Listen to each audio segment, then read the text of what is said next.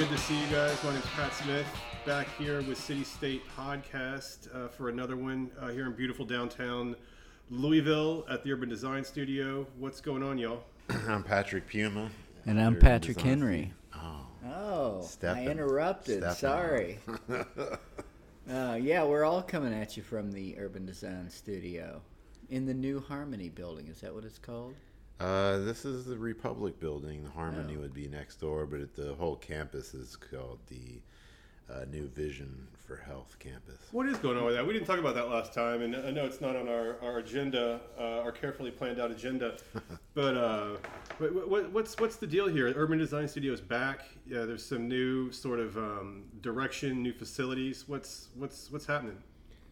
Yeah, so I was brought back on full time at U of L to dedicate my time running the Urban Design Studio again. It's been about seven years since I've been able to do that, and the Urban Design Studio has been pulled into the School of Medicine uh, under the Envirome Institute, and really going to be focusing on a lot of it's right now focused specifically on downtown, but the the bigger overarching thing is how the function and design of our cities improves people's and environmental health. We've moved back downtown to really focus on downtown because there's a lot of things that need help here, and uh, being able to be here and how much time I, I mean, for almost all of the time that I've lived in Louisville, I've worked downtown in some some form or fashion, and like uh, being back here and being able to meet with stakeholders and things like that directly, it's it's been uh, really beneficial.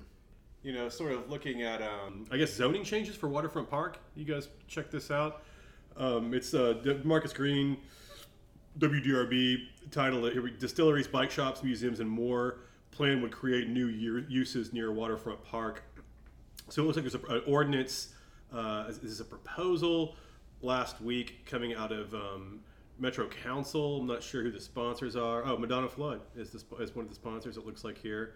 And I guess the idea, maybe this is, I feel like this kind of idea, and I don't know the background of it. I don't know where council person um, Flood is coming from with this, but it seems like an idea to like another idea, like how can we get downtown going again? And I guess the idea is like new development kind of in the River Road vicinity where there's a lot of uh, green space, but I mean all that stuff's in the floodplain, right?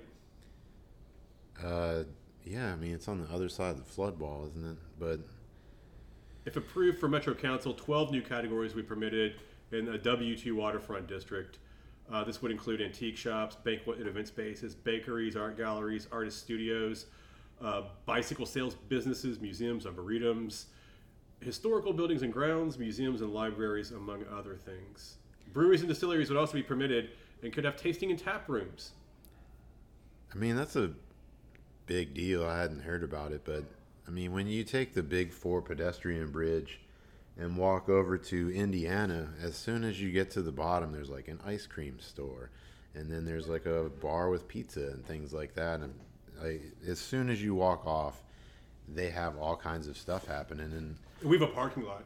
yeah, there's a parking lot. There is a building there that Well, was, we have had- a park. it's a beautiful.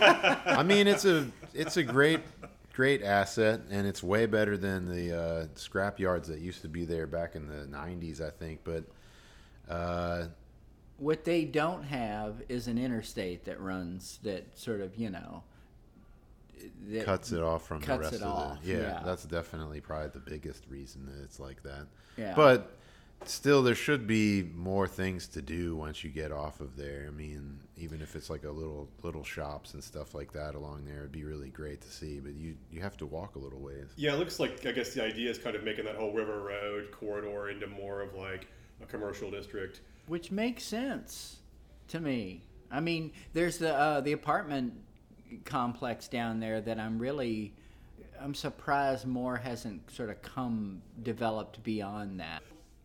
I don't know. If, uh, you guys definitely checked it out. There was the really uh, interesting sort of series from Louisville Business First about transportation issues. Uh, I guess this is a part of their Opportunity Louisville uh, thing that they're doing. Uh, they did one on public transport, uh, TARC, and, and, and buses. They did one on Amtrak, um, which we don't have in Louisville, one of the largest American cities that does not have any Amtrak at all. They did one on cycling, and they did one on the airport. Um, in, in, in, air air travel. And I guess we, have got some big new direct flights, Boston, San Francisco, uh, big news. I'm not as interested in the air flight, um, air, air, passage one, but all the other three, I'd love to talk about with you guys. I, maybe we could start off with the Amtrak one because, I mean, there's like this is. I love the way that uh, David Mann, uh, managing editor of Louisville Business First, sort of framed this. Basically, I mean, everybody was it earlier this summer or late last spring the the new maps, the new investment, the new planning money, the new Amtrak federal money. Um, I, I, forget exactly what federal dollars um, those are coming from. I, I guess just uh, straight up transportation dollars. They're going to go through the Federal Railroad Administration is the deal. But all kinds of maps. Um, there was so in, in, looking at our part of the world, uh, people like were like, wait, what? Like, what is this sort of? These are like visions, they're plans, they're not real maps. But there was one map that sort of showed like a, a rail line coming from Chicago down through Indy to Louisville, and then something like, and then disconnected, and then something like picked back up in Nashville going down to Florida or something. And it was like, wait a minute, why can't the rail connect Kentucky? Uh, you know, I guess the, the idea here is that Louisville doesn't have Amtrak service. W- what is happening? And, and, and, my point being, like, David, the way he framed the story is great because he asked everybody in, in, in Indiana and Kentucky, localities, state DOTs, and no one's applying for any of this planning money or, or future Amtrak money that he can find which to me is, is interesting. They, uh, he literally asked everybody that could be asked. They asked the Metropolitan Planning Organization, KIPDA here. They haven't heard of anything. Um, and, and, and, hilariously, like a lot of the people they interviewed, including uh, Louisville Metro uh, government folks, are like, "Sounds great. We'd love Amtrak here." But like, no one is wants to discuss that that they're, that they're doing anything around Amtrak. So um, that would be a great I guess, scenario here if they are doing something and just can't talk about it yet. But it sort of sounds like maybe no one's going to apply for this money. I mean, part of it's just they want to.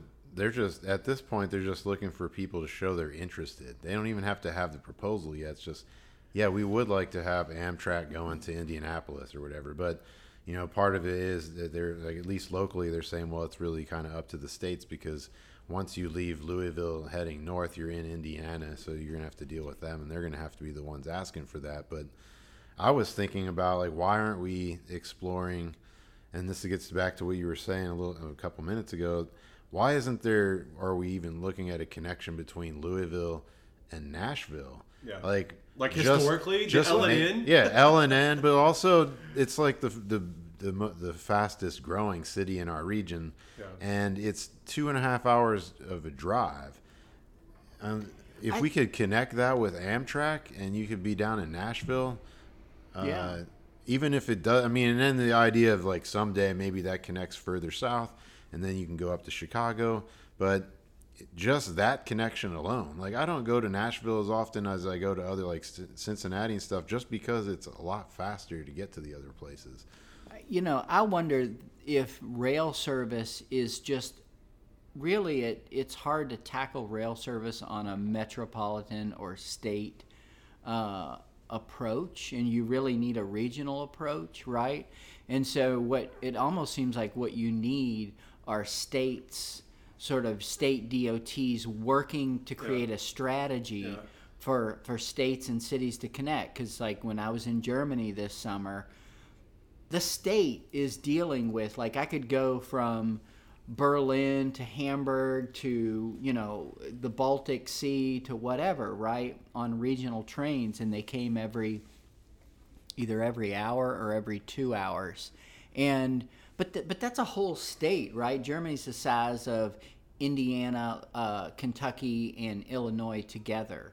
And so you can start to see how when you can put enough sort of landmass together that are connecting all the dots, then you can really do it. But I think as a as a metro or state, it just seems like a system set up to to either fail or just serve the the, the loudest person in the room. Totally, totally. And it, you know, I mean, and back to that map that that came out earlier this year that sort of had that weird disconnect through Kentucky. But like, is that map for real? Is that really driving planning? Because like this story um, from Business First here, I mean, they're like no discussion of Nashville, like you brought up, Patrick, is even in this, which to me is like bizarre. You know, Metro Louisville government is saying like, you know, we don't know. We would defer to the state of Indiana to do this because obviously that if the focus is on connecting up to Indiana and then Chicago, then that's an INDOT thing for them to build that. Really weird statement in this article that they got from a PR guy. So the guy is like um, this PR guy from actually from Amtrak that I guess they they they interviewed for this. He's saying that the tracks that run between Louisville and Indianapolis would not support high speed rail. In order to make a train ride worth it for most customers, it would need to be faster than a car can go on the highway. The current rail line is slower. But I mean, to me, I don't give a damn if it's high speed or not. It's just the whole point is not driving. You know, the whole point is having a way to get to Indianapolis, Chicago that doesn't involve uh, pouring toxic gas into the sky. Like, and if it takes you know eight or ten hours to get to Chicago from Louisville, who Uh, cares? well, they had Like- that. I mean, there was Eight a to ten hours is a bit much. there was a Five the Amtrak had something going up to Chicago. I don't know, it was like maybe ten years ago. Uh, it wasn't that long ago, but it took like I think twelve hours to get there, and it's like nobody was taking it because it was so slow. If you can get there in five and a half hours in a car, you need. I I think people miss it on that because, you know, say you're going to Indianapolis and it's going to take four or five hours, and your train was leaving at 8 a.m. Um, I mean, that's all. You, you like you got Wi-Fi. You can kick back. You can do your work. You're you're not like locked in, stressed out in a death machine, death cage on the interstate. You know, pouring toxic gas into the sky. You're on a train. You're chilled. You're having coffee. You're reading your book. You're doing your work. And to me, that's why the like this this idea that this if it's not high speed, like we're not interested thing. Like if that's if, if we're held to a high speed standard for all of intracity rail, like in this nation, it's never it's never going to happen. It already Well, seems like it's never here's going to my happen. question: You Is know, what is high speed? Right. in this argument?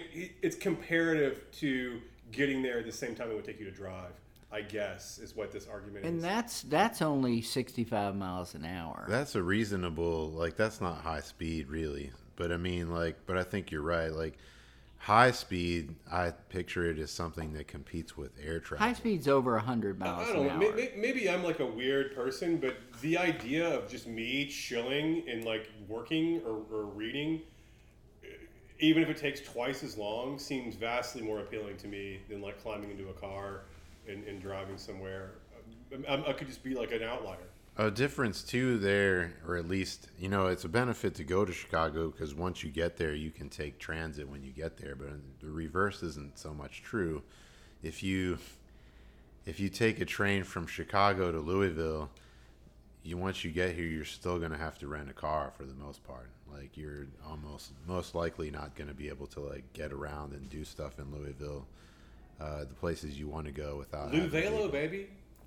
That's true. I mean, we do have options. There's scooters and stuff, but uh, you know that's where the the second article you were talking about uh, with buses and things like that. Um, uh, Carrie Butler, who's the executive director, mentioned something about the light rail that was supposed to be worked on in Louisville uh, back in, I guess, the late '90s. I remember hearing about the T2 or uh, Transportation Tomorrow. It would have been implemented in the mid 2000s. Yeah, but they were plan. They spent uh, like more than a million dollars, I think, on the planning and everything like that, and and then the Oh god, like three, they had like three. li- Literally, I'm not joking. Like 300 meetings. yeah, and they had, but they also had the Ohio River Bridges project that was going on, and whatever you know, we can maybe get into the, talking about that in a second. But the whole idea was that that got kind of shelved, and then you know, there wasn't an appetite for anybody to even like try and bring that back up. But this article made me think that you know, one, uh, Carrie sounded like she was interested in that not being a dead topic, which really was a positive thing for me to get out of that. But also, it started making me think because we're talking about transportation into like Bullitt County and places where there's a lot of expanded growth in like warehousing and businesses and stuff. That uh, how do we get people from Louisville down there to work? And I hadn't thought about. I always thought the the light rail was mostly get people downtown and to the airport and things like that. But maybe the it, the idea of actually going down into Bullitt County is going to be even more beneficial because it's bringing people from Louisville to where a lot of the jobs are, uh, even though not a lot of people live down there. Totally. This is a. Did you have someone that? Well, I I love that idea, but we run into the challenge that you just brought up, which is Chicago to Louisville. Once you get here in Louisville, how do you get to wherever else you're going? So let's say you go from Louisville to Bull- Bullitt County. Do you take an Uber?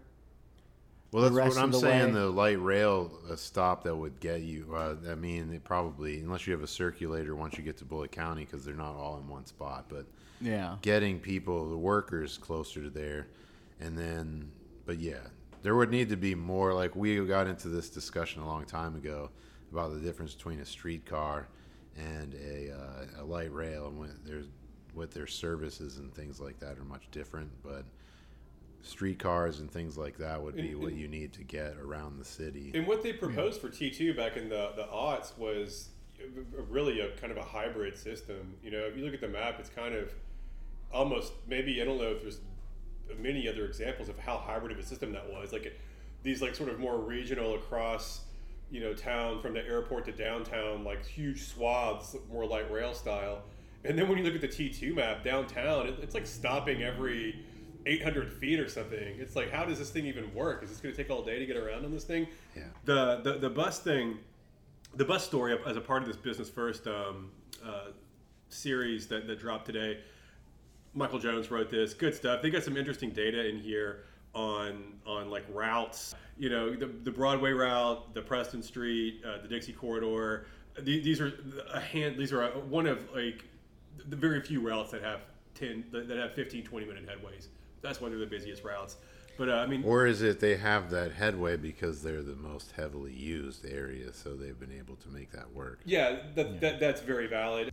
Really kind of stark here. I mean, they, they talk a lot about how, I guess, COVID is affected TARC, the lack of ridership. I mean, some like they've got this chart looking at uh, ridership since, um, gosh, what, is, what does that say? Let me, let me make this way bigger.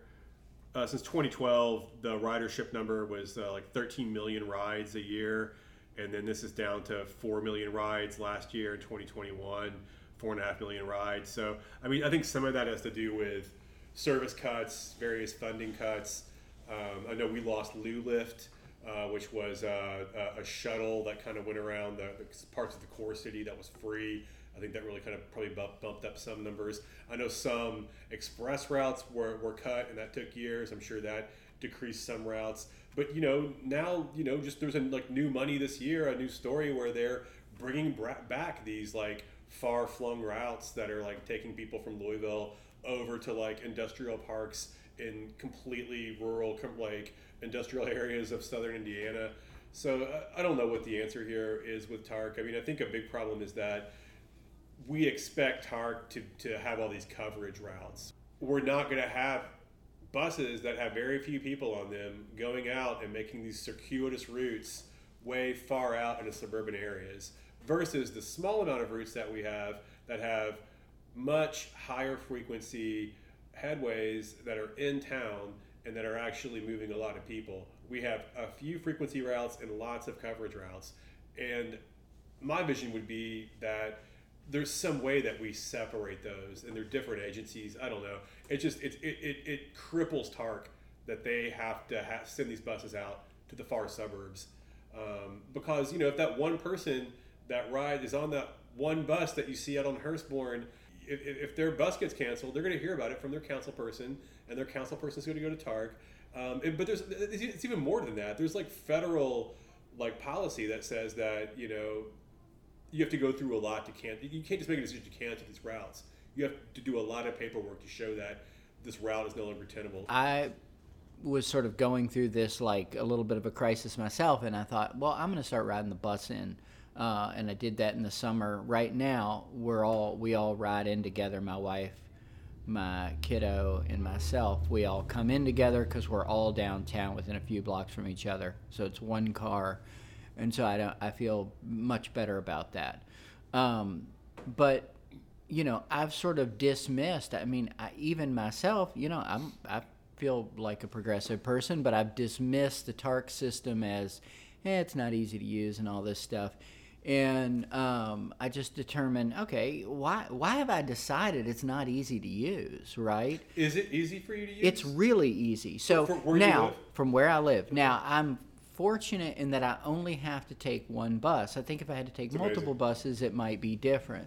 Um, but I can. I just want to say, like, go get a TARC card at Kroger and or at your local grocery store and fill that sucker up. It's super cheap, and I just want to. You can literally, if you have a smartphone, pull it up on Google Maps, where you're going, where you are, where you're going, and say you're doing it on transit. It'll tell you what bus to get and when that bus is coming. And I think it's easier than people think it is. You live in a relatively suburban part of, of, Very of- of suburban. the city, the county. How far do you have to walk to get that bus, and then how long does it take for you to get downtown? So it's a good question. Now, this is this is the um, this is the conundrum I'm in, right? I'm in a subdivision, so I'm outside of the Watterson. I'm in a subdivision that has no access to where I need to go. Like there's no sidewalk, and there's a bridge that I have to would have to cross between Jersey barriers and traffic, like a narrow bridge. I'd be taking my life in my own hands if I were biking that or ride? walking it. So it's basically you approach it as a park and ride. so the the TARC stop is less than a mile from where I am, and um, but the problem is getting out of my subdivision. Right, that's that's an issue, which is frustrating and annoying. But once I'm, you know, I can catch the bus and be in my office in about 40 minutes. So it drops me off about a block and a half from my office. How One long bus. does it take you to get there when you drive? It takes me about, um, you know, it takes me about 25 minutes. So it takes me 15 less minutes. And it's when you were talking about going to Indianapolis and things like that, I think there's some time percentage, right? An additional 50% you can bear, right? But anything over that or whatever. But I enjoy I enjoy when I do take the bus, you know, I will um, pull out the iPad, look at Twitter or work or do something like that. Um, and it's it's a little disappointing when I get on the bus. There may be one other person on that bus, so you understand when in this article when they talk about a bus ride being costing fifteen dollars, you know, per trip. You can see how that weighs in. But at the point at which we get to like Lower Brownsboro Road and start to head over towards Frankfort Avenue, we've picked up a few other people. Um, I think if there were people along at every stop, it would take me an hour to get in, right? Because there are 42 stops. Wow. 42 stops. 42 Yeah. stops. It's a coverage route. Yeah. But this is that was great. Uh, Thanks for sharing that. Uh, the the article on on, on this th- this article uh, as a part of Business First's um, series on transit and transportation that was from Michael um, L. Jones. Uh, the road less traveled, why TARC ridership on is on the decline and funding constraints. Where does public transit in Louisville go from here? Uh, there was one more I think we wanted to talk about, and that was the one on biking. This one was from uh, Laurel, Deppin, where Louisville falls in bikeability and how it can improve. I don't know if you've noticed the sort of through line of uh, negative uh, headlines for all three of these stories uh, about Amtrak bikes and buses. None, none- of none of these are, are areas where we're performing well. Maybe, maybe- I guess the one we're leaving out, the airport one, maybe that one is the success story one. Um, but yeah, like uh, I, I don't know. This starts out from you know a little bit what we talked about last week. She- Her very first sentence: "More bike lanes have been a key initiative during Louisville Mayor Greg Fisher's 12 years in office. Something for which political opponents have criticized him." What is? I don't understand what she's talking about. We don't have any bike lanes in this city. We have painted lines in the street. We have a couple separated bike lanes that are separated with plastic flex posts, which cars can go right through. We don't have one really separated bike lane. What we have is paint on the ground that's completely dangerous. Studies have come out that show that sharrows are dangerous and lead to more deaths. We don't have bike lanes. This is not Mayor McBike Lane. He's not Mayor McBike Lane. Anyway, biking. What do you, what do you guys think? What did you guys get from the story? The fact that, uh, at least according to the article, was talking about successful biking cities spend at least 3% of their budget Yeah. and more like 5 to 10% when they're being more aggressive and we're spending way less than 1% on I mean, what is it, two hundred thousand, five hundred thousand Yeah, dollars? my, my, my friend Matt um, on, on Twitter worked out the numbers, and he's he, he's saying that uh, depending on whether you count total city expenditures or just the general fund, then that five hundred thousand dollars represents either zero point three eight percent or zero point seven percent. So the article's saying less than one percent, but what the article should have been saying is less than 0.1 percent. when you're looking at the other cities and how much they spend on bike facilities, like they're including the things that you're writing off as not being bike facilities because it's just paint. I'm sure a lot of those cities that spend 5% of their budget, not all of it is actual separated bike lanes. So, Yeah, totally, totally. And, I mean, away from the budget thing and just some other. I mean, I, I, I think this is you know it's a good piece, and I'm, I'm glad that um, Business First put it out. I'd like to I'd like for Business First to maybe jump back into this uh, with a harder look. I think they should probably bring in. I mean, they've got a, a guy from a, a bicycle advocacy group that doesn't even live in Louisville quoted here. Um, they did not uh, seek quotes from very strong and active local advocacy group, Streets for People. Those folks aren't in here, but they did get a quote from a local guy from um, the, the, the the Louisville Bicycling Club, and but basically he's saying the main detriment to cyclists. I think he's, I think he means to say deterrent to cyclists. But anyway, the quote is the main deter- the main detriment to cyclists in Louisville is education, both on the part of the cyclists and drivers of how to exist safely together on the road. And like to me, this is just like not a good. It's just not a service like for what's really happening um, in in the the with what's going on, with bicycling here. To me, the main deterrent to cycling in Louisville is the fact that the roads have been designed to let cars go as fast as they can possibly go on neighborhood streets, and also we've moved into this like era of extremely immature drivers um, driving recklessly in a way where they don't care about cyclists on the road, possibly out of some kind of politics of their own, where this is like these are wealthy people or these are Democrats or they're liberals and F them. I'm, it's their fault. They're in my way, so it's okay for me to just run them over because they shouldn't be here anyway. And this is this is like, you know, there are people like like really great thinkers that are like, okay, well, we don't want to talk too much about the the nut behind the wheel theory because like that's letting off engineers off the hook. Like like when you say it's just crazy drivers are causing this stuff, that's that's that's that's saying that street design is not the paramount thing. Street design street design is the paramount thing. Of course, governing the speed of vehicles would be the easiest thing to do, but we're nowhere near there yet. But I, I can't let go of this idea of the nut behind the wheel as still a reality. Like yes, streets the street design is massively important, but there still are nuts behind the wheel, and increasingly so in this sort of like increasingly authoritarian, pro-Trump, whatever like is going on. Like people, 100%. That's like where the whole Mayor McBike Lane stuff comes from. It's identity politics, and if somebody's on the road on a bicycle, then that makes them like somehow your enemy you know and like that, that's the thing that really happens that that i think some of the critics can't dismiss I'm a little surprised that Lexington ranks dead last in this um, in this study because the one they cited from people for bikes Yeah, and I don't. So I don't know where the information's coming from. I do feel like that sort of a, per capita, they are spending money on their bike and multi-use path infrastructure. They have a network that is interconnected that gets you from urban to rural,